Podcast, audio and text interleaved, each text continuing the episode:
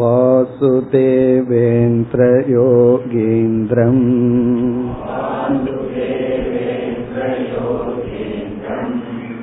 நத்வா ஞானப்ரதம் குரும்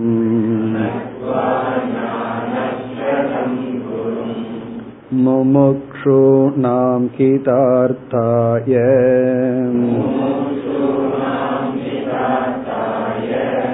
தத்வபோதோபிதீயதே.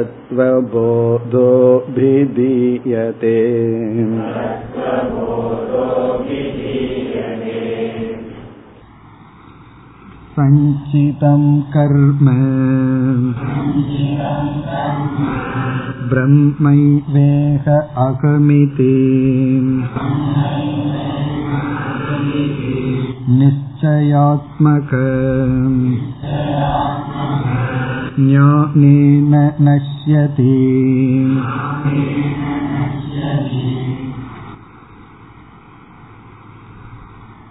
தத்துவபோதத்தின் இறுதியில் ஞானத்தினுடைய பலன் வருகின்றது. ஆத்ம ஞானத்தை நாம் அடைந்துவிட்டால் நமக்கு கிடைக்கின்ற பலனை நாம் இரண்டாக பிரித்து பார்த்தோம். ஒன்று ஜீவன் முக்தி, இரண்டாவது விதேக முக்தி. ஜீவன் முக்தி என்பது உயிரோடு இருக்கும் பொழுதே மனதில் ஏற்படுகின்ற நிறைவு. ஞானத்தை அடைந்ததற்கு பிறகும் நம்முடைய பிராரப்த கர்மமானது தொடரும். ஞானத்தினால் நம்முடைய பிராரப்த கர்மம் நிறைவு பெறாது. ஆகவே எவ்வளவு காலம் இந்த உடலோடு இருக்க வேண்டுமோ அவ்வளவு காலம் இருப்போம், ஆனால் மன நிறைவுடன். அதைத்தான் ஜீவன் முக்தி என்று பார்த்தோம். பிறகு பிராரப்தத்தினுடைய முடிவில் சரீரத்தை ஜீவன் விடும் பொழுது என்ன ஏற்படுகிறது என்பதற்கு பதிலாக அனைத்து கர்மங்களும் நாசத்தை அடைகிறது என்று ஆசிரியர் கூறினார். அப்பொழுது கேள்வி வந்தது, என்னென்ன கர்மங்கள் இருக்கின்றது? அதை நாம் பார்த்தோம். சஞ்சித கர்ம, பிராரப்த கர்ம, ஆகாமி கர்ம என்று கர்மத்தை நாம் மூன்றாக பிரித்து கர்ம தத்துவத்தை விசாரம் செய்தோம். இதில் அஞ்ஞானிகளுக்கு இந்த மூன்று கர்மம் எப்படி செயல்படுகிறது என்று நாம் பார்த்து முடித்தோம். இனி இறுதியாக ஞானிகளுக்கு இந்த மூன்று கர்மம் என்ன ஆகின்றது என்பதைத்தான் இப்பொழுது நாம் பார்க்க வேண்டும். அஞ்ஞானிகளுக்கு என்ன ஆகிறது என்றால், ஒரு ஜீவனிடம் இருக்கின்ற சஞ்சித கர்ம, ஏற்கனவே சேர்த்து வைத்திருந்த பாப புண்ணியங்கள் ஒரு பகுதியாக வெளிப்பட்டு அது பிராரப்தம் என்ற பெயரை அடைந்து அவனை சுகதுக்கத்தில் ஈடுபட செய்கின்ற. ஒரு கால் மனித சரீரத்தை அந்த ஜீவன் எடுத்திருந்தால் பிராரப்தத்தை அனுபவிக்கும் பொழுதே, அதாவது தன்னுடைய பாப புண்ணியத்தை தீர்க்கும் பொழுது புதிதாக பாப புண்ணியத்தை சேர்த்து கொள்கின்றான். அதை நாம் ஆகாமி என்று பார்த்தோம். அது மீண்டும் சஞ்சிதத்தில் சேர்ந்து விடுகின்றது. இப்படி பிறப்பு இறப்பு என்று அஞ்ஞானிகள் பிறந்து இறந்து கொண்டு இருக்கின்றார்கள் கர்ம வசத்தினால். இனி ஞானியினுடைய கர்மவினை எப்படி அழிகின்றது என்று பார்க்க வேண்டும். அதில் நாம் பிராரப்தத்தை பார்த்து முடித்து விட்டோம். பிராரப்த கர்மம் என்பது ஞானிகளுக்கும் அஞ்ஞானிகளுக்கும் பொதுவானது. எந்த ஒரு கர்மவினை சஞ்சிதத்திலிருந்து வெளிப்பட்டு நமக்கு இந்த உடலை, இந்த உலகத்தை கொடுத்ததோ அந்த கர்மமானது ஞானத்தினால் அழியாது. அதை அனுபவித்துத்தான் நாம் தீர்க்க வேண்டும். அதனாலதான் பார்த்தோம்னா, ஞானியாகட்டும் அஞ்ஞானியாகட்டும் பிராரப்தம் என்பதை யாராலும் மாற்ற முடியாது. இதிலேயே வேறு சில கருத்துக்கள் எல்லாம் இருக்கின்றன. பல பிராரப்தம், பலகீன பிராரப்தம் என்று சில பிராரப்தத்தை நாம் பிராயச்சித்தம் மூலமாக, தவத்தின் மூலமாக மாற்றலாம். ஆனால் சிலவற்றை மாற்ற முடியாது. நமக்கும் தெரியாது எதை மாற்ற முடியும் எதை மாற்ற முடியாது என்று. ஆனால் சாஸ்திரம் நமக்கு கொடுக்கின்ற உபதேசம், வாழ்க்கையில சில சங்கடங்கள் கஷ்டமான சூழ்நிலைகள் வந்தால் அதற்கு பயந்து கொண்டு ஓடாமல் அந்த கஷ்டத்தை சந்திக்கின்ற சக்தியையும் திறனையும் தான் நமக்கு உபதேசம் செய்கின்ற. கஷ்டம் வந்துரும் கஷ்டம் வந்துரும்னு சொல்லி வருகின்ற ஒவ்வொரு சங்கடங்களுக்கு நம்ம பிராயஷ்சித்தத்தை தேடிக்கொண்டிருந்தால் பிறகு அந்த பயமான மனம் நம்மிடம் இருந்து கொண்டே இருக்கும். இப்ப சாஸ்திர நமக்கு கொடுக்கின்ற உபதேசம் வருகின்ற சங்கடங்களை கஷ்டங்களை சந்திக்க வேண்டுமே தவிர பயந்து ஓடக்கூடாது. அதனுடைய அர்த்தம் என்ன? பிராரப்தத்தை சந்திக்க வேண்டும். ஞானியாகட்டும் அஞ்ஞானியாகட்டும் எவ்வளவு காலம் இந்த சரீரத்துல இருக்கணும்னு இருக்கோ அவ்வளவு காலம் இருந்துதான் ஆக வேண்டும்.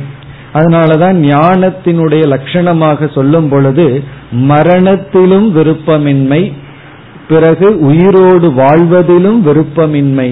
இதுதான் ஞானியினுடைய மனநிலை. சாகணும்னு ஆசை இருக்கக்கூடாது, உயிரோட இருக்கணும்னு ஆசை இருக்கக்கூடாது. பிறகு எப்படித்தான் இருப்பதுனா பிராரப்தாய சமர்ப்பிதம் இதம் வபுகு, இந்த உடல் பிராரப்தத்துக்கு சமர்ப்பிதம். இதனுடைய ஆழ்ந்த அர்த்தம் என்னவென்றால் நம்மை நாம பிராரப்த கர்மத்துக்கு விடுதல் என்பது பகவானுடைய இச்சைப்படி விட்டு விடுதல் அர்த்தம். ஏன்னா கர்மத்தினுடைய விளைவு அதனுடைய பலன் இதையெல்லாம் வகுத்து கொடுப்பவர் இறைவன். இப்ப இறைவனுடைய விருப்பத்துக்கு விட்டு விடுதல் அப்படின்னு என்ன அர்த்தம்? வருகின்ற அனைத்து சுகதுக்கங்களையும் இருமைகளையும் ஏற்றுக்கொள்ளுதல் என்பது பகவானுடைய ஆர்டர், பகவானுடைய நியதியை ஏற்றுக்கொள்வதற்கு சமம். எனக்கு இந்த சுகம் வேண்டாம் இந்த துக்கம் வேண்டான்னு சொல்வது பகவானுடைய நியதியை ஏற்றுக்கொள்ளாமைக்கு சமம். அப்படி முழுமையாக நமக்கு வருகின்ற இருமைகளை ஏற்றுக்கொள்வதுதான் ஜீவன் முக்தி. இது ஞானிக்கு நடக்கின்றது. அஞ்ஞானிகள் பிராரப்தத்தினால் சுகதுக்கத்தை அனுபவித்துக் கொண்டு இருக்கிறார்கள். இனி அடுத்த 2 கர்மங்கள் இருக்கின்றன. சஞ்சித கர்ம ஞானிக்கு என்னாகும்? அதுதான் இங்கு சொல்லப்படுகிறது. சஞ்சிதம் கர்ம, சஞ்சித கர்மமானது பிரம்ம ஏவ அகம் இதி, நான் பிரம்மனாகத்தான் இருக்கின்றேன் என்கின்ற நிச்சயாத்மக ஞானேன, மிக மிக உறுதியான ஞானத்தினால் நஷ்யதி அழிந்து விடுகிறது. அதாவது நான் பிரம்மன் என்கின்ற ஞானத்தினால், இந்த ஞானம் எப்படி இருக்கணும்? நிச்சயாத்மக, ஆத்மகன சொரூபம், நிச்சய சொரூபமான ஞானத்தினால் நஷ்யதி அழிந்து விடுகிறது. சஞ்சித கர்மம்னா நமக்கு தெரியும், ஒரு ஜீவனிடத்தில் ஏற்கனவே சேர்த்து வைக்கப்பட்டுள்ள பாப புண்ணியங்களினுடைய கூட்டம், அது ஞானத்தினால் அழிந்து விடுகிறது. அது எப்படி அழிந்து விடுகிறது என்று ஆசிரியர் இங்கு குறிப்பிடவில்லை. அது எப்படி என்றால், கர்ம என்பது கர்த்தாவை சார்ந்து இருக்கின்ற அல்லது நம்முடைய அகங்காரத்தை சார்ந்து இருக்கின்ற, அகங்காரத்தை சார்ந்து பாப புண்ணியங்கள் எல்லாம் இருக்கின்றது. இந்த ஞானி கர்மத்தை ஒன்றும் செய்யவில்லை. ஞானத்தின் மூலமா அவன் கர்மத்தை அட்டாக் பண்ணல, அந்த கர்மத்துக்கு ஆதாரமாக இருக்கின்ற அகங்காரத்தை நீக்கி விடுகின்றான். இப்ப அகங்காரம் நீக்கப்படும் பொழுது அகங்காரத்தில் ஒட்டி இருக்கின்ற கர்மங்களுக்கு இடமில்லாமல் அழிந்து விடுகிறது. இப்ப நம்ம ஒரு துணியை வச்சிருக்கோம், அந்த துணி கருப்பு கலர்ல இருக்கு அல்லது வெண்மையான அல்லது பச்சையான கலர்ல இருக்கு. அதை நெருப்புல போட்டோம் அப்படின்னா துணி நெருப்புல எரியும் பொழுது அந்த வர்ணமும் அழிந்து விடுகிறது. ஏன்னா ஒரு கலர் துணியை சார்ந்து இருக்கு, துணிதான் எரிஞ்சிருக்கு, அந்த கலர் எரியலின்னு சொல்ல முடியாது. அது போல கர்மம் தனியாக நிற்காது, அது கர்மம் செய்த அகங்காரத்தின் மேல் நிற்கும். இந்த அகங்காரத்தை நீக்கும் பொழுது கர்மத்துக்கு இடமில்லாமல் அழிந்து விடுகிறது. இப்ப ஞானம் நேரடியாக கர்மத்தை அழிப்பதில்லை, ஞானம் அகங்காரத்தை நீக்கி விடுகிறது. கர்மம் எதை சார்ந்து இருக்கின்றதோ அந்த பேச ஞானம் நீக்கி விடுகின்றது. பிறகு கர்மத்துக்கு இடமில்லாமல் அழிந்து விடுகிறது. இப்படியெல்லாம் நம்ம லாஜிக்கா பேச வேண்டிய அவசியமே இல்லை, சாஸ்திரத்தின் மீது ஸ்ரத்தை இருந்தால். காரணம், சஞ்சித கர்ம இருக்குன்னு சொல்றதும் சாஸ்திரம், அது ஞானத்தினால அழியுதுன்னு சொல்றதும் சாஸ்திரம். ஆகவே ரெண்டையும் சாஸ்திர பிரமாணத்தின் மூலமாக ஏற்றுக்கொள்ள வேண்டும். அது எப்படி அழிய வாய்ப்புங்கிறதான் நம்ம இந்த தர்க்க ரீதியில பார்த்தோம். கர்ம கர்த்தாவை சார்ந்துள்ளது. இந்த ஞானியானவன் நான் அகர்த்தா, நான் அபோக்தா, நான் எதையும் செய்பவன் அல்ல என்று உணரும் பொழுது அந்த கர்மம் இருப்பதற்கு இடமில்லாமல் சென்று விடுகிறது. ஒருவர் கார்பெட் மேல நின்று கொண்டிருந்தால் நம்ம அந்த கார்பெட்டை பிடிச்சு இழுத்தோம்னா என்ன ஆகும்னா அவர் நிக்கிறதுக்கு இடம் இல்லாம விழுந்து விடுவார். அதே போல கர்மம் எங்க நிக்கிதோ அந்த பேஸ் ஆதாரத்தை நீக்கிவிட்டால் கர்மத்திற்கு இடம் இல்லை. அதே போல அகங்காரத்துக்கும் இடம் இல்லதான். அகங்காரம் யாருன்னு யோசிச்சு பார்த்தா அது ஆத்மாவை குறிக்குதா அனாத்மாவை குறிக்குதான்னு யோசிச்சு பார்த்தா அதற்கும் இடம் இல்லாம போகும். அப்படி விசாரத்தினால இந்த ஈகோவுக்கு இடம் இல்லாம ஞானி செய்து விடுகின்றான். இந்த நான்கிறது யார்? இந்த உடலா? உடல் நான் அல்ல, அது ஜடம், அனுபவிக்கப்படுவது. ஆத்மாவை நான் சொல்லி அது வரையறுக்கப்பட்டதுன்னு நினைக்க முடியாது. இப்படி விசாரம் பண்ணா அகங்காரத்துக்கே இடம் இல்லாம போகும். அகங்காரத்துக்கே இடம் இல்லைங்கும் பொழுது அகங்காரத்தின் மேல் இருக்கின்ற கர்மத்துக்கும் இடம் இல்லாமல் சென்று விடுகிறது. ஆனால் ஞானத்தினால மட்டும்தான் சஞ்சிதத்தை அழிக்க முடியுமே தவிர அனுபவித்து தீர்க்க முடியாது. ஏன்னா எண்ணிக்கைக்கு அடங்காத சஞ்சித கர்ம என்று சாஸ்திரம் கூறுகிறது. இப்ப இத்துடன் சஞ்சித கர்மம் ஞானத்தினால் நீக்கப்பட்டு விடுகிறது. அப்போ ஞானியினுடைய நிலை என்ன? சஞ்சிதத்திலிருந்து வெளிப்பட்ட பிராரப்த கர்மத்தை ஞானி அனுபவித்து தீர்க்கின்றான். அவன் மீது இருக்கின்ற அனைத்து பாப புண்ணியங்களும் அறிவினால் நீக்கப்படுகிறது. இனி ஒரு கர்மம் இருக்கின்றது, அது ஆகாமி கர்ம. ஆகாமி கர்ம என்பது ஞானியானவன் பிராரப்தத்தை அனுபவிக்கும் பொழுது இந்த பிறவியில் ஞானத்திற்கு முன் செய்த கர்ம வினையும் ஞானத்திற்கு பிறகு செய்கின்ற புதிய பாப புண்ணியங்களும். இப்ப அது என்ன ஆகும்? சஞ்சிதமே அழிந்து விட்டால் இந்த ஆகாமியினுடைய நிலை என்ன? அது எங்க போய் சேர முடியும்? அதனுடைய நிலை என்ன? அதைத்தான் இனி அடுத்த பகுதியில் பார்க்க இருக்கின்றோம். அடுத்த பகுதி ஆகாமி கர்ம அபி ஞானேன நஷ்யதி கிஞ்ச ஆகாமி கர்மணாம் நளினி தலகத ஜலவதே ஞானிநாம் சம்பந்தோ நாஸ்தி.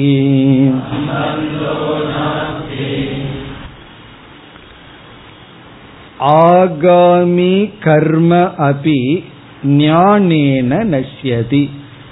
ஆகாமி கர்மமும் ஞானத்தினால் அழிகின்றது. ஆகாமி கர்மமும் ஞானத்தினால் அழிந்து விடுகிறது.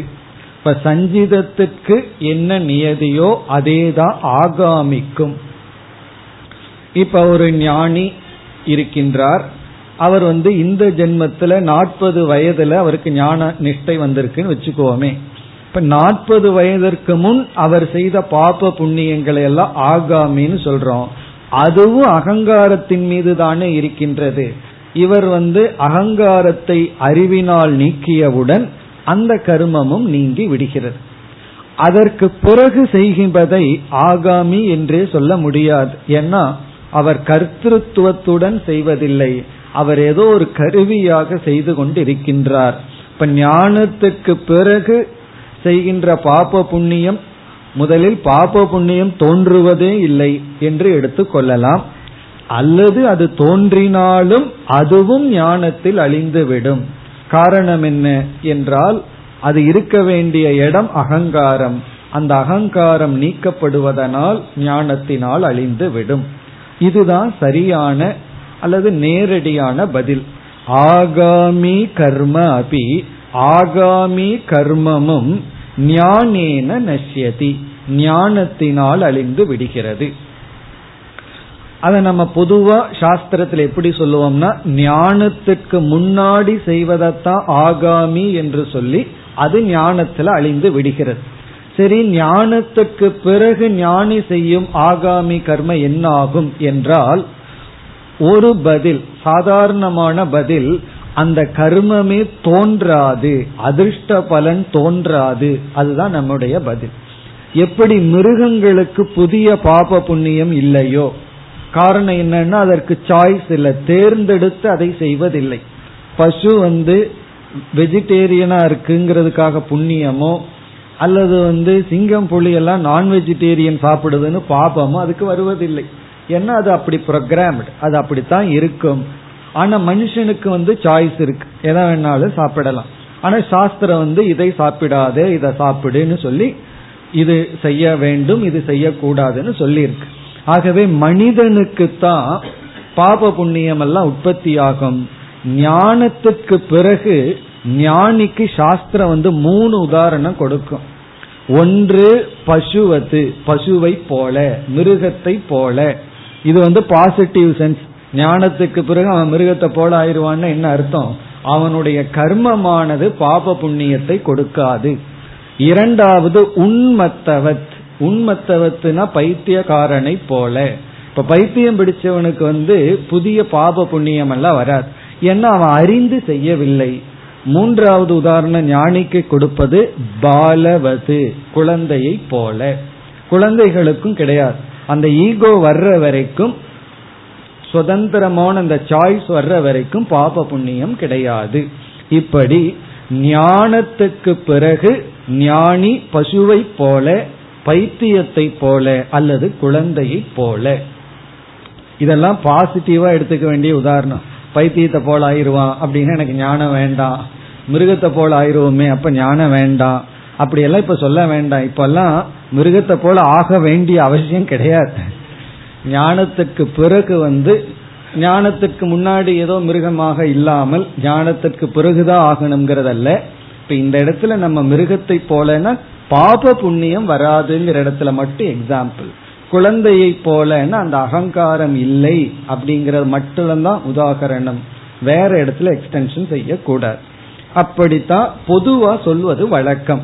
இப்ப ஞானிக்கு ஞானத்துக்கு முன்னாடி இருக்கிற ஆகாமி கர்ம ஞானத்தினால போயிரும், ஞானத்துக்கு பிறகு தோன்றுவதே இல்லை என்பது ஒரு கருத்து.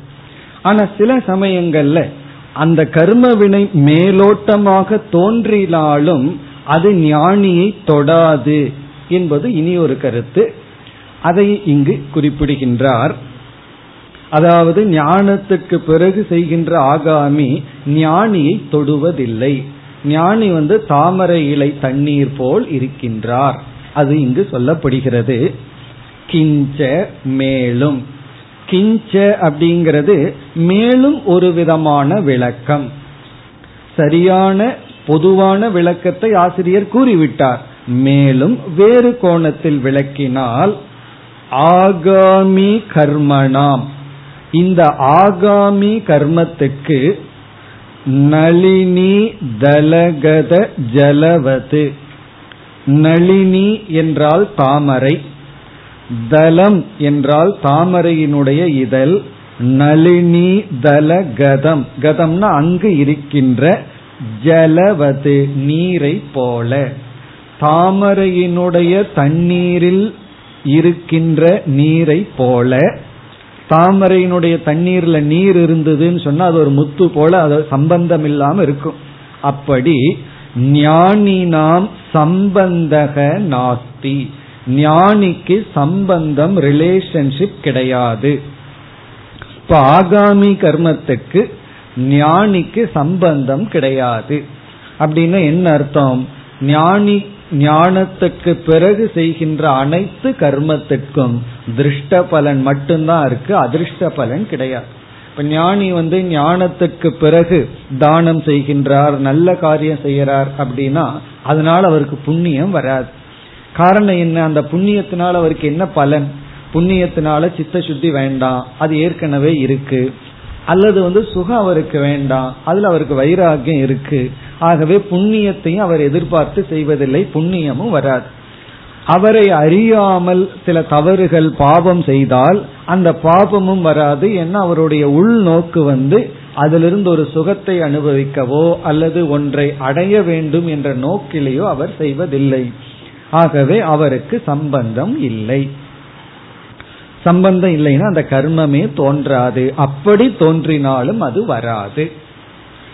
இனி அடுத்த பகுதியில் அடுத்த 2 வரியில் என்ன சொல்கின்றார், இந்த ஆகாமி கர்மமானது ஞானிக்கு வராது என்றால், ஒரு கால் அவர் செய்கின்ற நல்ல காரியத்தில் வர்ற புண்ணியம், ஒரு கால் அவரை அறியாமல் செய்கின்ற தீய செயலினுடைய பாபத்தினுடைய விளைவு, அது என்ன ஆகும் என்று அடுத்த பகுதியில் கூறப்படுகின்றது. இதுவும் அர்த்தவாதம் என்று இத சாஸ்திரத்தில் சொல்றோம். அர்த்தவாதம் என்றால் ஒன்றை நாம் வலியுறுத்த மிகைப்படுத்தி கூறுதல்.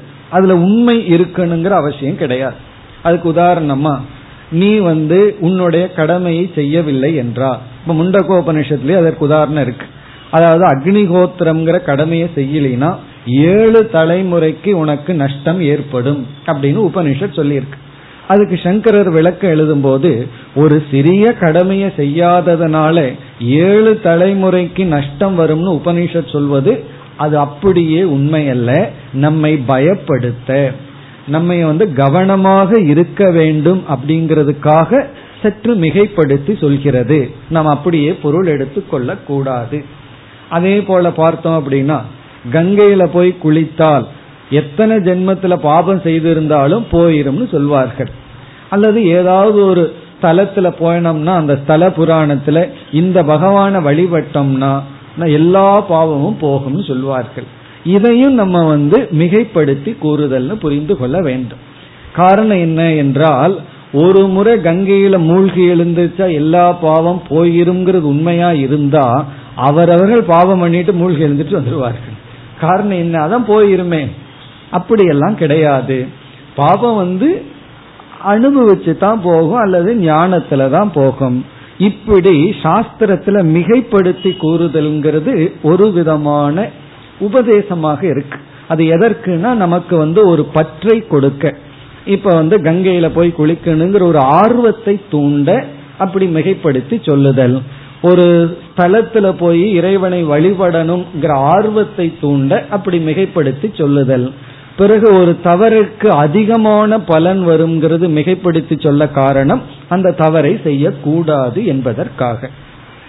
அப்படி அடுத்த பகுதியில் என்ன வருகின்றது, ஞானியிடம் ஒரு கால் ஆகாமி கர்மம் வந்தால், ஞானிக்கு ஒரு கால் ஆகாமி கர்மம் வந்தால் அந்த ஆகாமி கர்மத்தில் இருக்கிற புண்ணியம் யாருக்கு போகும்? புண்ணியத்தை சில பேர் வாங்கிட்டு போலாமா? ஞானியிடம் இருக்கிற ஆகாமி கர்மத்தில் இருக்கிற புண்ணியத்தை சில பேர் வாங்கிட்டு போலாமா? ஞானியிடம் இருக்கின்ற ஆகாமி கர்மத்தில் வர்ற பாபத்தை சில பேர் வாங்கிட்டு போலாமா? அது யாருக்கு புண்ணியம் செல்கிறது, யாருக்கு பாபம் செல்கிறது என்று இங்கு சொல்லப்படுகிறது. இதனுடைய தாற்பயம் என்னவென்றால், நம்ம ஒரு ஞானியை வணங்கணும் அப்படின்னா அவருடைய வயதையோ உடலையோ வணங்குவது இல்லை. ஏன்னா அதே உடல் தான் நமக்கு இருக்கு. நம்ம என்ன சாப்பிட்றோமோ அதைத்தான் அவரும் சாப்பிட்றார். அதுவும் அன்னமய கோஷம், நமக்கு அன்னமய கோஷம். பிறகு நாம் அதை வணங்குறோம் அப்படின்னா அந்த உடலில் மனதில் இருக்கின்ற அறிவை வணங்குகின்றோம், அவரிடம் இருக்கின்ற வைராகியத்தை நாம் வணங்குகின்றோம், அவரிடம் இருக்கின்ற தர்மத்தை நாம் வணங்குகின்றோம். அது எதை குறிக்கின்றதுன்னா, நமக்கு அந்த ஞானத்துல வைராகியத்துல பற்று இருக்கின்றது அப்படிங்கறத குறிக்கின்றது. நாம எதை வணங்குறோமோ அது நமக்கு சேரும். இப்போ ஒரு ஞானிய நம்ம வணங்கவில்லை, இழிவாக பேசுறோம் அப்படின்னா அது எதை குறிக்கின்றது? அந்த இழிவுக்கு அவர் தகுதியானவரா இல்லையாங்கிறது ரெண்டாவது. அது எதை குறிக்கின்றதுன்னா, நம்முடைய இழிவான மனதை குறிக்கின்றது. நாம் அந்த ஞானத்தை, அந்த துறவை விரும்பவில்லை அப்படிங்கறத குறிக்கின்றது. ஆகவே யார் ஞானியை வணங்குகின்றார்களோ பின்பற்றுகிறார்களோ அவர்களுக்கு ஞானியினுடைய புண்ணியம் செல்கிறது. யார் ஞானியை பின்பற்றவில்லையோ வணங்கவில்லையோ தூற்றுகிறார்களோ அவர்களுக்கு ஞானியிடம் இருக்கின்ற பாபம் செல்கிறது என்ற விதத்தில் அமைந்துள்ளது. இதை நம்ம அப்படியே பொருள் எடுத்து கொள்ள கூடாது. ஒரு கோணத்துல ஞானிக்கு ஆகாமி பாப புண்ணியமே இல்லை. அப்படியே இருந்தால் பாபமானது ஞானியை தூற்றுபவர்களுக்கும் புண்ணியமானது ஞானியை வணங்குபவர்களுக்கும் செல்கிறது என்ற விதத்தில் இங்கு சொல்லப்பட்டுள்ளது. இதனுடைய அர்த்தம் என்ன அப்படின்னு சொன்னா, நம்ம மேலானவர்களை வணங்க வேண்டும், பணிவுடன் இருக்க வேண்டும், அப்பொழுதுதான் நமக்கு ஞானம் ஏற்படும். நீ அடுத்த பகுதியை படிப்போம். கிஞ்ச யே ஞானினம் ஸ்துவந்தி பஜந்தி அர்ச்சயந்தி தான் பிரதி ஞானிகிருதம் ஆகாமி புண்ணியம் கச்சதி யே ஞானினம் நிந்தந்தி த்விஷந்தி துக்கப்ரதானம் குர்வந்தி தான் பிரதி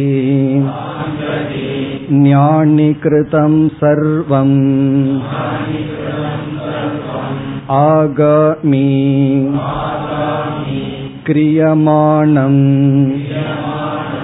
யதவாச்யம் கர்ம பாபாத்மகம் தத்கச்சதி.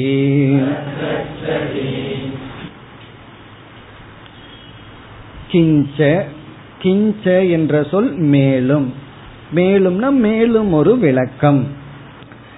ஏ ஞானினம் ஸ்துவந்தி, யார் ஞானியை ஸ்துதி செய்கிறார்களோ. இப்பெல்லாம் நம்ம ஒரு ஞானி, இப்ப எத்தனையோ ஆழ்வார்கள் நாயன்மார்கள் இவங்களையெல்லாம் நம்ம ஸ்துதி செய்யறோம். தாயுமானவர் போன்ற எத்தனையோ ஞானிகள், இறந்தவர்கள் மட்டுமல்ல, உயிரோடு இருப்பவர்கள், இறந்தவர்கள், ஞானிகள் என்று நாம் ஸ்துதி செய்கின்றோம். ஸ்துவந்தி பஜந்தி, பஜந்தி என்றால் அவர்களை நாடுகின்றோம். பஜ்ன டு சீக், அவர்களை நாடுகின்றோம், அவர்களுடைய உபதேசத்தை நாம் கேட்கின்றோம், அவர்களோடு சங்கம் வைத்து கொள்கின்றோம். அர்ச்சயந்தி, அவர்களை நாம் வழிபடுகின்றோம். அர்ச்சயந்தி, அவர்களை நாம் வழிபடுகின்றோம். அப்படி யார் ஞானியை புகழ்ந்து அவர்களை நாடி அவர்களை பூஜிக்கின்றார்களோ தான் பிரதி, அவர்களுக்கு ஞானிகிருதம் ஆகாமி புண்ணியம் கச்சதி, ஞானியினால் செய்யப்படும், ஞானிகிருதம் ஞானியினால் செய்யப்பட்ட புண்ணியம் ஆகாமி புண்ணியமான ஆகாமி கர்ம சென்று விடுகிறது. கச்சதினா செல்கிறது. இப்ப ஞானத்திற்கு பிறகு ஞானி செய்கின்ற அனைத்து நற்கர்மங்களுக்கு புண்ணியம் வராதுங்கிறது ஒரு கருத்து. ஒரு கால் அப்படி வந்தால் அந்த புண்ணியத்தை யார் எடுத்துக்கொள்கின்றார்கள்? யார் ஞானியிடம், ஞானியை நாடி உபதேசத்தை நாடி புகழ்ந்து வழிபடுகிறார்களோ அவர்களுக்கு செல்கின்றது. இதனுடைய தாற்பயம் என்ன என்றால், ஞானியை நாம் வணங்கும் பொழுது நமக்கு ஞானமும் சித்த சுத்தியும் கிடைக்கின்றது. இந்த புண்ணியம் அவர்களுக்கு சித்த சுத்தியை கொடுக்கின்றது. பிறகு அடுத்த பகுதியில் ஏ ஞானினம் நிந்தந்தி, யார் ஞானியை நிந்திக்கின்றார்களோ, துஷந்தி வெறுக்கின்றார்களோ, நிந்தந்தி நிந்தனை செய்கிறார்களோ சொல்லால், துஷந்தினா மனதால் வெறுக்கின்றார்களோ, துக்க பிரதானம் குர்வந்தி துயரத்தை கொடுக்கின்றார்களோ, குர்வந்தி கொடுக்கின்றார்களோ தான் பிரதி, அவர்களுக்கு ஞானிகிருதம் ஞானி செய்யப்பட்ட சர்வம் ஆகாமி அனைத்து ஆகாமி ஞானி கிருத்தம்னா ஞானியினால் செய்யப்பட்ட, சர்வம் ஆகாமி கிரியமானம் செய்ய இருக்கின்ற, ஞானியினால் செய்ய இருக்கின்ற எது அவாச்சியம் கர்ம, பாபாத்மகம் அவாச்சியம் கர்ம தது கச்சதி. அவாச்சியம் என்றால் சாஸ்திரத்தினால் அங்கீகரிக்கப்படாத, வாச்சியம்னா சாஸ்திரத்தினால ஏற்றுக்கொள்ளப்பட்ட, அவாச்சியம்னா சாஸ்திரத்தினால் ஏற்றுக்கொள்ளப்படாத பாபாத்மகம் கர்ம, பாபமான கர்மமானது, அதாவது அவர்களுக்கு அவர்களிடம் இருக்கின்ற பாபம் என்கின்றது தது கச்சதி, அந்த பாபம் அவர்களுக்கு செல்கிறது.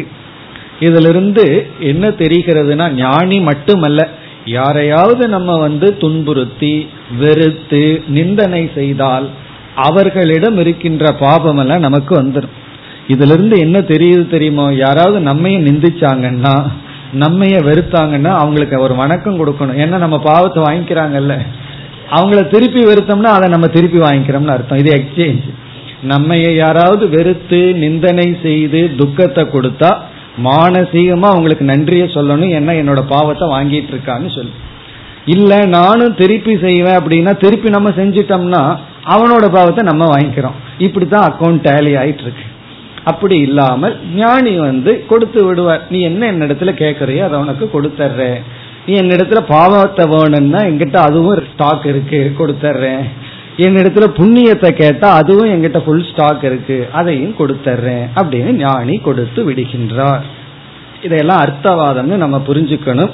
எப்படின்னா கங்கையில குறிச்சா பாவம் போகும் அப்படிங்கறது போல புரிந்து கொள்ள வேண்டும். ஏன்னா இதை நம்ம படிச்சுட்டு சரி இனிமேல் நான் ஒரு ஞானிய தேர்ந்தெடுத்து பூஜை பண்ணிட்டு இருக்கேன் எனக்கு அதுவே போதும் அப்படின்னு சொல்லி யாரோ மாணிக்க வாசகரோ திருநாவுக்கரசரையோ எடுத்துட்டு நான் இனிமேல் அவரை பூஜை பண்றேன் அவரோட புண்ணியம் எல்லாம் எனக்கு வரட்டும்னு சொல்லி அதனால சாஸ்திரம் படிக்கல குணத்தை மாத்திக்கலன்னு எல்லாம் சொல்ல முடியாது.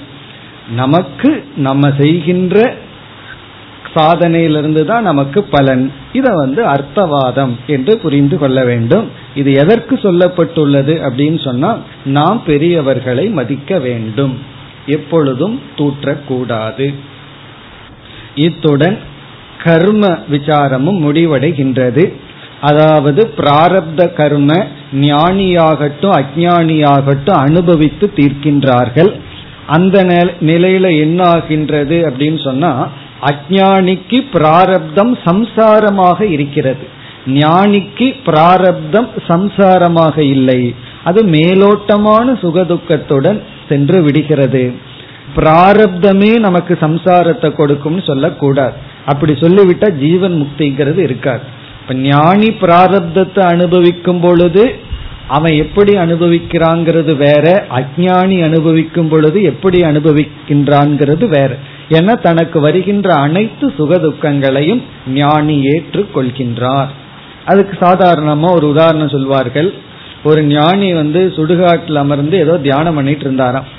அந்த சுடுகாட்டை பாதுகாத்துட்டு இருக்கிற தேவதை திடீர்னு ஞானி முன்னாடி பிரத்யட்சமாகி, நீ என்னுடைய டெரிட்டரியில இருக்க, அதனால உனக்கு நான் காட்சி அளித்து விட்டேன், ஏதாவது வரம் கேளுன்னு கேட்டாங்களாம்.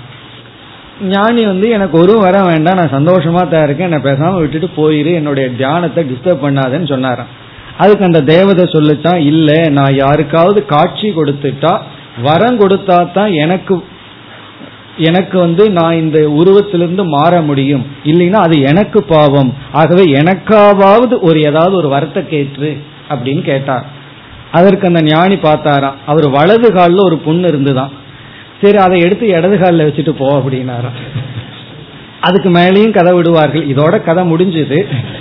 மக்கள் சும்மா இருப்பார்களா? அதற்கு மேல என்ன கதை விடுவார்கள்னா, உடனே அந்த தேவதை சொல்லிச்சான், இது உன்னுடைய பிராரப்தம், அதை நான் பண்ண முடியாது, வலது காலில் புண்ணு இருந்தால் அது வலது காலில் தான் இருக்கணும், இதெல்லாம் என்னால் செய்ய முடியாது. அதுக்கு இந்த ஞானி சொன்னாராம், இதுவே உன்னால செய்ய முடியல, பிறகு எங்கிட்ட எதுக்கு வர வேணும்னு கேட்கறேன்னு சொன்னாராம். இப்படி ஞானியினுடைய நிறைவை இந்த சம்பவம் குறிப்பிடுகிறது. வலது காலில் இருக்கிற புண்ணு இடது காலுக்கு போகட்டும் அப்படின்னா என்ன அர்த்தம்? எதையும் ஒரு ரெசிஸ்டன்ஸ் இல்லை, வருவது வரட்டும் போவது போகட்டும் அப்படிங்கறத ஞானியினுடைய மனநிலை. இப்படி அவர்கள் பிராரப்தத்தை அனுபவிப்பார்கள். பிறகு சஞ்சித கர்மமும் ஞானத்துல போயிரும், ஆகாமி கர்மமும் தோன்றுவதில்லை அல்லது ஞானத்தில் சென்று விடும். பிறகு எப்படி இருப்பார்கள்? இனி இறுதி பகுதியில் பிரமாணத்தின் மூலமாக மீண்டும் ஜீவன் முக்தி விதேக முக்தியை கூறி ஆசிரியர் நிறைவு செய்ய போகின்றார். அதாவது ஞானி மகிழ்ச்சியாக இருக்கின்றான், அதற்கு உபனிஷத் பிரமாணம். பிறகு இந்த உடலை விட்டதற்கு பிறகு மீண்டும் அவருக்கு பிறப்பில்லை என்பதற்கு ஒரு ஸ்மிருதி பிரமாணத்தை கூறி நிறைவு செய்ய போகின்றார். அடுத்த பகுதி ததாச்ச ஆத்மவிது சம்சாரம் தீர்த்வா பிரம்மானந்தம் இஹைவ ப்ராப்னோதி.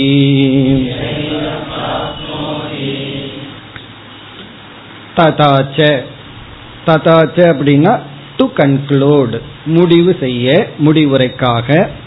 அதாவது ததாச்சன்னு சொன்னா இவ்வளவு தூரம் நம்ம எல்லாத்தையும் விளக்கிவிட்டோம், ஆகவே இப்பொழுது முடிவுரைக்கு வருகின்றோம். ததாச்ச ஆத்மவிது, ஆத்மவிதுனா ஆத்ம ஞானி, தன்னை அறிந்தவன், ஆத்மாவை அறிந்தவன், அல்லது நான்கிற சொல்லுக்கு சரியான பொருளை அறிந்தவன். சம்சாரம் தீர்த்துவா, சம்சாரத்தை கடந்து. இங்க சம்சாரம்ங்கிற சொல் அஞ்ஞானத்தையும் அஞ்ஞானத்தினுடைய காரியமான அத்தியாசத்தையும் அத்தியாசத்தினுடைய விளைவான துயரத்தையும் குறிக்கின்றது.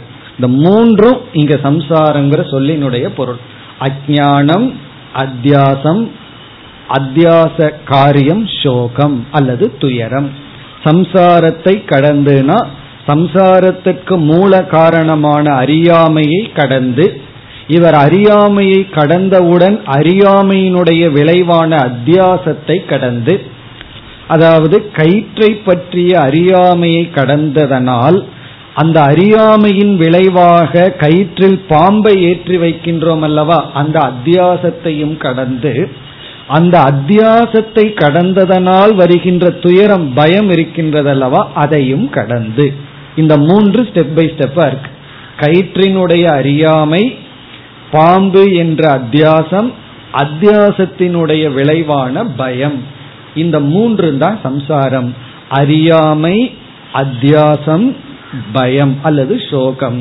இதை கடந்து தீர்த்துவா. சரி, கடந்ததற்கு பிறகு என்ன ஆயிருக்கு? பிரம்மானந்தம், பிரம்மன் ஆனந்த சுரூபமான பிரம்மத்தை இகைவ இங்கேயே பிராப்னோதி அடைகின்றார். பிரம்மானந்தத்தை இங்கேயே அடைகின்றார். பிரம்மானந்தம்னா ஆனந்த சுரூபமான பிரம்மத்தை. இங்கேயேங்கிறதனுடைய அர்த்தம் உயிரோடு இருக்கும் பொழுதே. இறந்ததற்கு பிறகு இவர் போய் பிரம்மத்தை அடையல, உயிரோடு இருக்கும் பொழுதே பிராப்னோதி அடைகின்றார். பிரம்மானந்தம் இகைவ பிராப்னோதி அப்படின்னு என்ன அர்த்தம்? அதாவது அறியாமை, அத்தியாசம், சோகம் நீங்கினா, சில பேர் சோகம் நீங்கினா மட்டும் போதாது, பிறகு சோகம் நீங்கினா வெறுமை தானே இருக்கும் அப்படின்னு நினைக்க தோன்றும் சில பேருக்கு. ஆகவே சாஸ்திரம் பாசிட்டிவா, நேரடியா ஆனந்தத்தை இவன் அனுபவிக்கின்றான் அப்படின்னு நிறைவுடன் இருக்கின்றான். அதாவது சம்சாரம்னு நம்ம எதை சொல்றோமோ அது மனதினுடைய நிறைவின்மை, மனசில் இருக்கிற ஒரு விதமான குறை, அதுதான் சம்சாரம்னு சொல்றோம். அந்த நிறைவின்மை நீங்கி அவன் பிரம்மானந்தத்தை இங்கேயே அனுபவிக்கின்றான். சரி, இதெல்லாம் யார் சொன்னா? இதுக்கெல்லாம் என்ன ஆதாரம்? தமிழ்ல சொல்லுவோமே சான்று என்ன, இதற்கு என்ன ஆதாரம்? அதை அடுத்த வரியில் ஆசிரியர் குறிப்பிடுகின்றார். அதாவது ஜீவன் முக்திக்கு பிரமாணத்தை, ஆதாரத்தை குறிப்பிடுகின்றார். பரதிசோகம் ஆத்மவித் இதி ஸ்ருதேஹே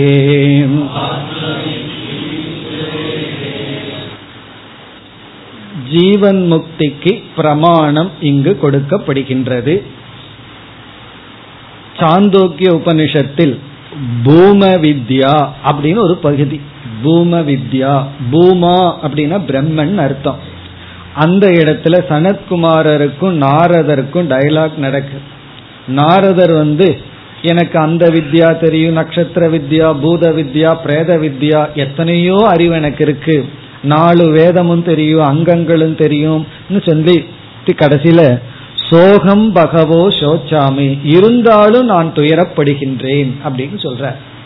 அதாவது எனக்கு எவ்வளவு என்னென்ன அறிவு இருக்கோ அத்தனை அறிவு இருக்கு, இருந்தாலும் நான் துயரப்படுகின்றேன்னு சொல்லும் பொழுது சனத்குமாரர் அதற்கு காரணம் நீ உன்னை அறியவில்லை, நீ ஆத்மாவை அறியாம மற்ற அறிவை அடைந்துள்ளாய் என்று சொல்லி பிறகு ஞானத்தை கொடுத்து இந்த வாக்கியம் வருகின்றது. தரதி சோகம் ஆத்மவிது, ஆத்மவிது ஆத்மாவை அறிந்தவன் சோகம் தரதி சோகத்தை கடக்கின்றான்.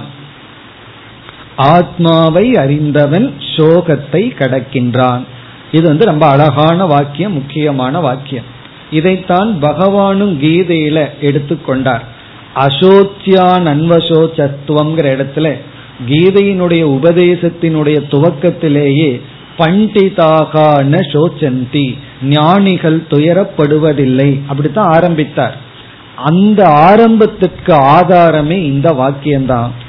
ஆத்மாவை அறிந்தவன் சோகத்தை கடக்கின்றான் உபனிஷத் சொன்னத பண்டான ஆத்ம ஞானம், ஆத்ம ஞானிகள் துயரப்படுவதில்லை என்று பகவான் தன்னுடைய உபதேசத்தை ஆரம்பித்தார். அவ்விதம் ஆத்ம ஞானத்தை அடைந்தவன் துயரத்தை கடக்கின்றான். இப்ப துயரத்தை கடக்கின்றான் எப்பொழுதுனா இறந்ததற்கு பிறகுன்னு சொன்னா அதுல என்ன சுவாரஸ்யம் இருக்கு? ஒருவர் சொல்றாரு எனக்கு ரொம்ப தலைவலியா இருக்கு, தலைவலியை நீக்கணும்னு டாக்டர் கிட்ட போறார். டாக்டர் சொல்றாரு உங்களுக்கு நல்ல மெத்தட் ஒன்று சொல்லி கொடுக்குறேன், உன் தலையை நான் வெட்டி எடுத்துறேன் அப்படின்னா அதுக்காக நம்ம டாக்டர் கிட்ட போறோம்.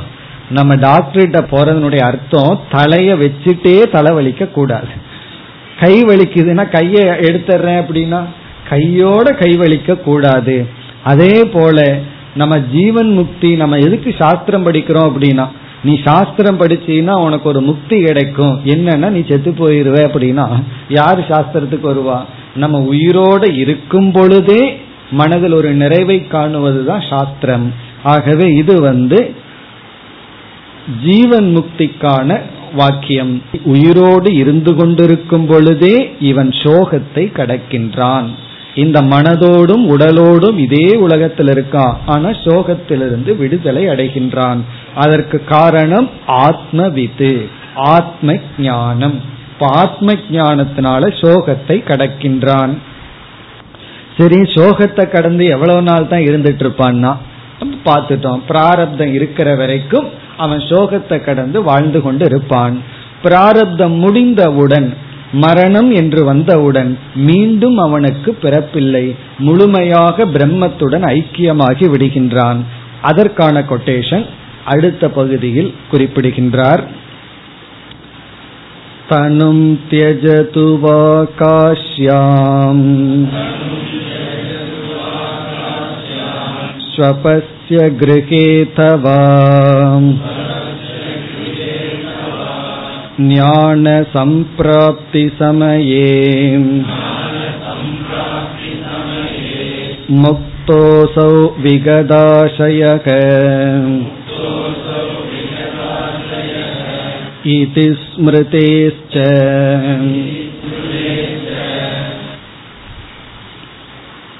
பலர் என்ன நினைக்கின்றார்கள், மரண காலத்துல எந்த காலத்துல இறக்கிறோம், எந்த இடத்துல இறக்கிறோம், அது அடுத்த ஜென்மத்தை நிர்ணயிக்கும்னு நினைக்கின்றார்கள்.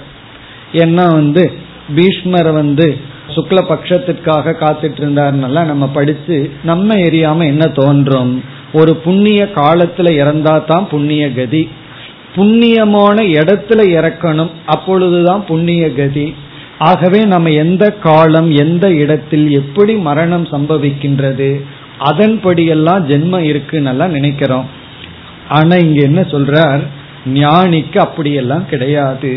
அவன் எந்த காலத்துல எந்த இடத்துல எப்படி வேண்டுமானாலும் இறக்கலாம். அவன் உயிரோடு இருக்கும் பொழுதே ஞானத்தை அடைஞ்சிட்டான்னா அப்பொழுதே அவனுக்கு முக்தி. அவன் எப்படி வேண்டுமானாலும் அவனுடைய உடலானது நாசத்தை அடையலாம். பிறகு இந்த உடல் அஞ்ஞானிகளினுடைய உடலை போலதான் இருக்குமே தவிர, ஞானிக்குன்னு திடீர்னு ஞானி இறந்துட்டா உடல்ல இருந்து சந்தன வாசம் வராது, அல்லது சாம்பிராணி வாசனை வராது, அது நம்ம ஏதாவது போட்டா உண்டு. பிறகு ஞானியினுடைய உடல் எப்படி இருக்குன்னா அஞ்ஞானியினுடைய உடலை போலதான் இருக்கும், அதுல எந்த மாற்றமும் இல்லை. அதைத்தான் இங்கு கூறுகின்றார். தனும் தியஜது, தனும் என்றால் சரீரத்தை, தியஜது இந்த ஞானி விடட்டும், தனும் உடலை, தியஜது விடட்டும். எங்கு? காஷ்யாம், காசியில். அப்படின்னா அந்த காலத்துல காசி அவ்வளவு சுத்தமா இருந்திருக்குன்னு அர்த்தம். காசியில், காசினா ஒரு காலத்துல தூய்மைக்கு பேர் போன இடமா இருந்தது. அண்டர்லைன் பண்ணிங்க, ஒரு காலத்தில் அப்படியெல்லாம் இருந்தார்கள், ரொம்ப தூய்மையா இருந்தது. காரணம் என்ன அப்படின்னா அங்கெல்லாம் அந்த வேதாந்த பாடசாலைகள், வேத பாடசாலைகள், கங்கை இதெல்லாம் இருந்தது. ஆகவே காசிங்கிறது ஒரு புண்ணிய ஸ்தலமாக கருதப்படுகிறது. இன்று வெளியே அசுத்தமா இருந்தாலும் நமக்குள்ள அது ஒரு புண்ணிய ஸ்தலம் தான் நினைக்கின்றோம்.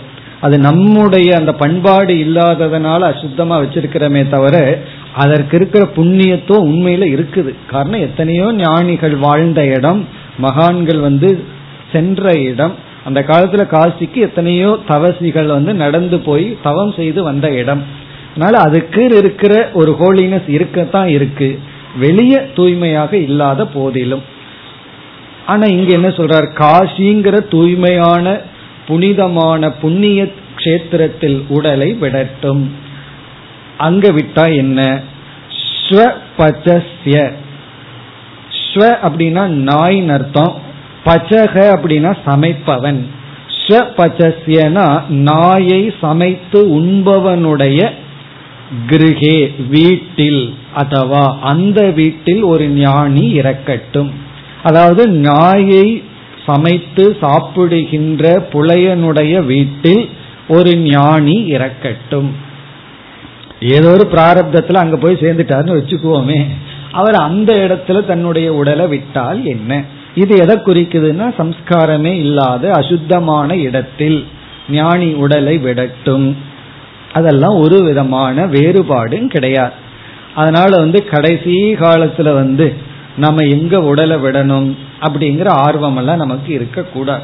ஆனா எல்லாத்துக்கும் அந்த மண் வாசனை வந்துருது. பிறந்த ஊர்ல போய் உடலை விடணுங்கிற ஆசை பலருக்கு.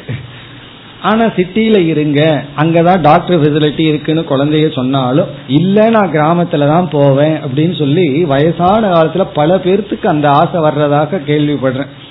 அந்த தன்னுடைய பிறந்த ஊர்ல போய் மூச்சை விடணுமா? அப்படி சில பேர்த்துக்கு அந்த இடத்தின் மேல உள்ள பற்று. இங்க ஞானிக்கு அப்படி அல்ல, அவருக்கு இந்த பூலோகமே அவருடைய வீடு தான். அவர் காசியில விட்டா என்ன, நாயை சமைப்பவனுடைய வீட்டுல உடலை விட்டா என்ன? ஞான சம்பிராப்தி சமயே, ஞானத்தை அடைந்த சமயத்திலேயே, ஞான சம்பிராப்தி ஞானத்தை அடைந்த சமயத்திலேயே அசௌ முக்தக அவன் முக்தியை அடைந்து விட்டான். உண்மையிலேயே அப்பொழுதே அவன் முக்தியை அடைந்து விட்டான். அந்த ஞானிக்கு ஒரு அடைமொழி விகதாசயக. விகதாசயகனா ஆசையகன எதிர்பார்ப்பு, எக்ஸ்பெக்டேஷன். விகதம்னா இல்லை, எந்த எதிர்பார்ப்பும் இல்லாத அந்த ஞானி முக்தக அசௌ விகதாசயக. எதிர்பார்ப்பு இருக்கிறதுனால தானே வேதனைகள் அல்லது அப்செட் ஆகிறோம். எதிர்பார்ப்பு ஒன்றுமே இல்லை என்றால் என்ன துயரம்? இப்ப எந்த எதிர்பார்ப்பும் இல்லாத அந்த ஞானி ஞானத்தை அடைந்த பொழுதே முக்தி அடைந்து விட்டான். அதனால அவனோட மரணத்தை பற்றி எந்த முக்கியத்துவமும் இல்லை. இது ஸ்மிருதேகேச்ச, இது இவ்விதம் ஒரு ஸ்மிருதியும் கூறியுள்ளது அப்படின்னு சொல்லி ஸ்ருதியினுடைய வாக்கியம் ஸ்மிருதியினுடைய வாக்கியத்தை கூறி முடிவுரை செய்துள்ளார். இப்ப இந்த இடத்துல ஞான சம்பிராப்தி சமயே முக்தகங்கிறதுல இருந்து அவனுக்கு எப்ப ஞானம் அடைந்து விட்டானோ அப்பொழுதே முக்தியை அடைந்து விட்டான். அப்படின்னா என்ன அர்த்தம்னா அந்த சமயத்திலேயே அவனுக்கு சஞ்சிதம் எல்லாம் எரிந்து விட்டது. இறந்ததற்கு பிறகுதான் சஞ்சித கர்மம் எரியுங்கிறது இல்லை. ஞானம் வந்தாச்சு, அகங்காரம் போயாச்சு, சஞ்சிதம் எரிஞ்சாச்சு. பிறகு அவன் அதற்கு பிறகு நான் நான் சொல்றானேனா அது உலகத்துக்காக அவனுடைய அகங்காரத்தை ஹேண்டில் பண்றான்.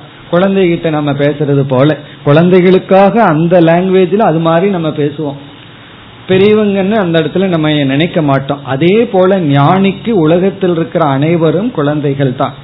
ஒரு தத்துவவாதி மிக அழகா ஒரு கருத்து சொல்றார், நீங்க யாருடனெல்லாம் பேசுகிறீர்களோ அவர்களை 5 வயதுக்கு கீழ் உள்ளவர்களாகவோ 95 வயசுக்கு மேல் உள்ளவராகவோ கற்பனை செய்து கொள்ளுங்கள் அப்படின்னு சொல்றார்.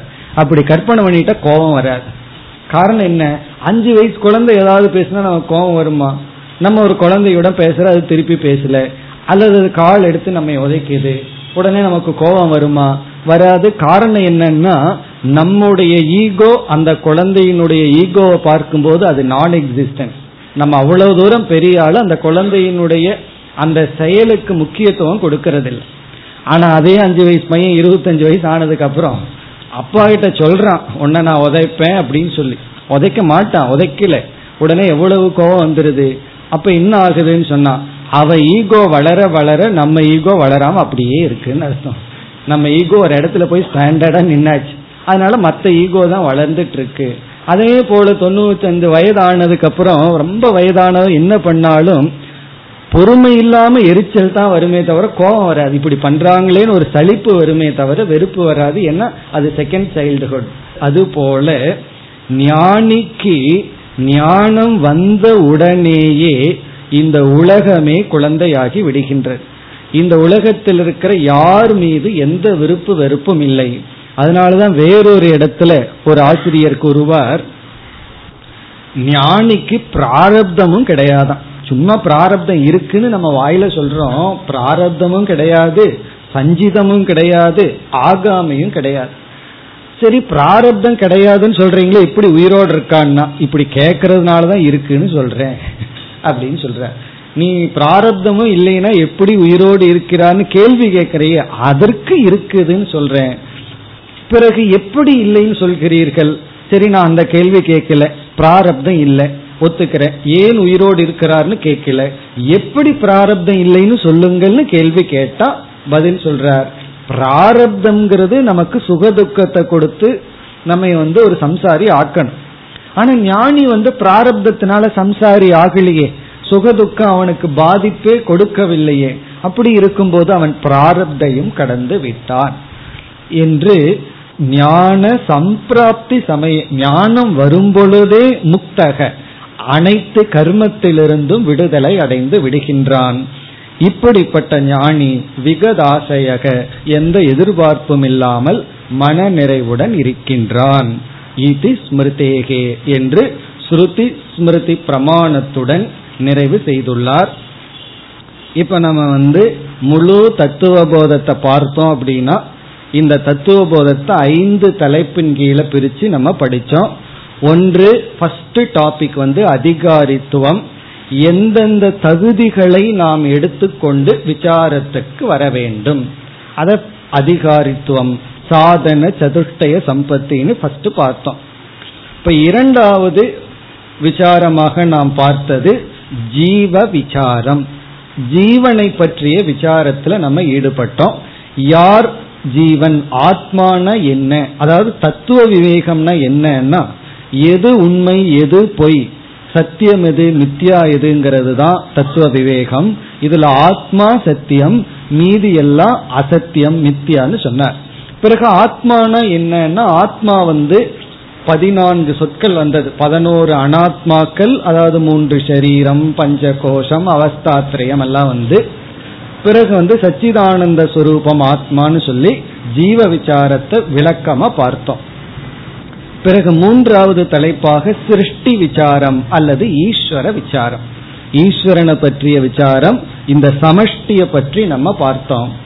4வதாக ஜீவ ஈஸ்வர சம்பந்தத்தை பார்த்தோம். நமக்கும் ஈஸ்வரனுக்கும் உடலின் அடிப்படையில அவர் படைப்பவர், நாம் படைக்கப்பட்டவர், ஆத்மாவின் அடிப்படையில ஈஸ்வரனும் நாமும் ஒன்று என்ற மகா வாக்கியத்தை பார்த்தோம். 5வதாக ஞான பலம், இந்த ஞான பலத்தை தான் ஜீவன் முக்தி, விதேக முக்தி என்று பார்த்தோம். இந்த ஐந்தும் வேதாந்தத்திற்குள்ள வர்ற கருத்து. இந்த ஐந்தும் சரியான படி.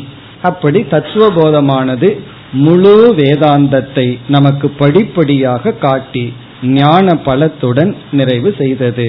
இத்துடன் நாமும் நிறைவு செய்கின்றோம். ஓம் பூர்ணமத பூர்ணமிதம் பூர்ணாத் பூர்ணமுதச்யதே பூர்ணஸ்ய பூர்ணமாதாய பூர்ணமேவாவசிஷ்யதே. ஓம் சாந்தி சாந்தி